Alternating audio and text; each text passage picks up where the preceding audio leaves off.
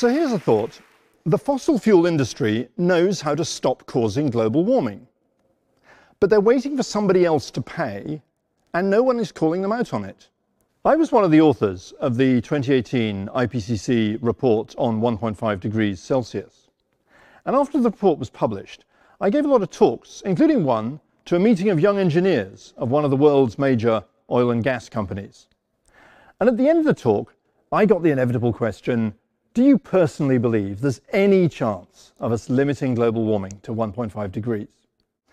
IPCC reports are not really about personal opinions, so I turned the question around and said, Well, if you had to fully decarbonize your product, that is, dispose safely and permanently of one ton of carbon dioxide for every ton generated by the oil and gas you sell by 2050, which is what it would take, would you be able to do so? Would the same rules apply to everybody? Somebody asked, meaning, of course, their competition. I said, okay, yeah, maybe they would. Now, the management just looked at their shoes. They didn't want to answer the question. But the young engineers just shrugged and said, yes, of course you would. Like it's even a question. So I want to talk to you about what those young engineers know how to do. Decarbonize fossil fuels.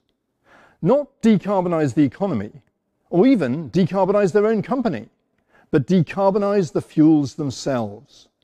And this matters because it turns out to be essential to stopping global warming. At a global level, climate change turns out to be surprisingly simple.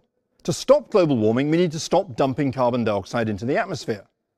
And since about 85% of the carbon dioxide we currently emit comes from fossil fuels and industry, we need to stop fossil fuels from causing further global warming. So, how do we do that? Well, it turns out there's really only two options. The first option is, in effect, to ban fossil fuels. That's what absolute zero means. No one allowed to extract, sell, or use fossil fuels anywhere in the world on pain of a massive fine. If that sounds unlikely, it's because it is. And even if a global ban were possible, do you or I in wealthy countries in 2020 have any right to tell the citizens of poor and emerging economies in the 2060s not to touch their fossil fuels? Some people argue that if we work hard enough, we can drive down the cost of renewable energy so far that we won't need to ban fossil fuels. The people will stop using them of their own accord. This kind of thinking is dangerously optimistic. For one thing, renewable energy costs might not go down as fast as they hope. I mean, remember, nuclear energy was meant to be too cheap to meter in the 1970s. But even more importantly, we've no idea how low fossil fuel prices might fall in response to that competition. There are so many uses of fossil carbon, from aviation fuel to cement production, it's not enough for carbon free alternatives to outcompete the big ones. To stop fossil fuels from causing further global warming, carbon free alternatives would need to outcompete them all. So the only real alternative to stop fossil fuels causing global warming is to decarbonize them. I know that sounds odd, decarbonize fossil fuels. What it means is one ton of carbon dioxide has to be safely and permanently disposed of for every ton generated by the continued use of fossil fuels. Now, consumers can't do this, so the responsibility has to lie with the companies that are producing and selling the fossil fuels themselves. Their engineers know how to do it. In fact, they've known for decades. The simplest option is to capture the carbon dioxide as it's generated from the chimney of a power station or blast furnace or refinery.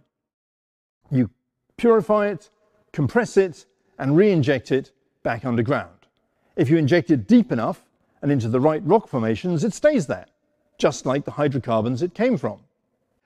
To stop further global warming, permanent storage has to mean tens of thousands of years at least, which is why trying to mop up our fossil carbon emissions by planting trees can help, but it can only be a temporary stopgap. For some applications, like aviation fuel, for example, we can't capture the carbon dioxide at source, So we have to recapture it, take it back out of the atmosphere. That can be done, there's companies already doing it, but it's more expensive. And this points to the single most important reason why recapturing and safe disposal of carbon dioxide is not already standard practice. Cost. It's infinitely cheaper just to dump carbon dioxide into the atmosphere than it is to capture it and dispose of it safely back underground. But the good news is we don't need to dispose of 100% of the carbon dioxide we generate from burning fossil fuels right away. Economists talk about cost effective pathways, by which they mean ways of achieving a result without unfairly dumping too much of the cost onto the next generation. And a cost effective pathway which gets us to decarbonising fossil fuels, 100% carbon capture and storage by 2050, which is what net zero means, takes us through 10% carbon capture in 2030, 50% in 2040, 100% in 2050. To put that in context, we are currently capturing and storing less than 0.1%.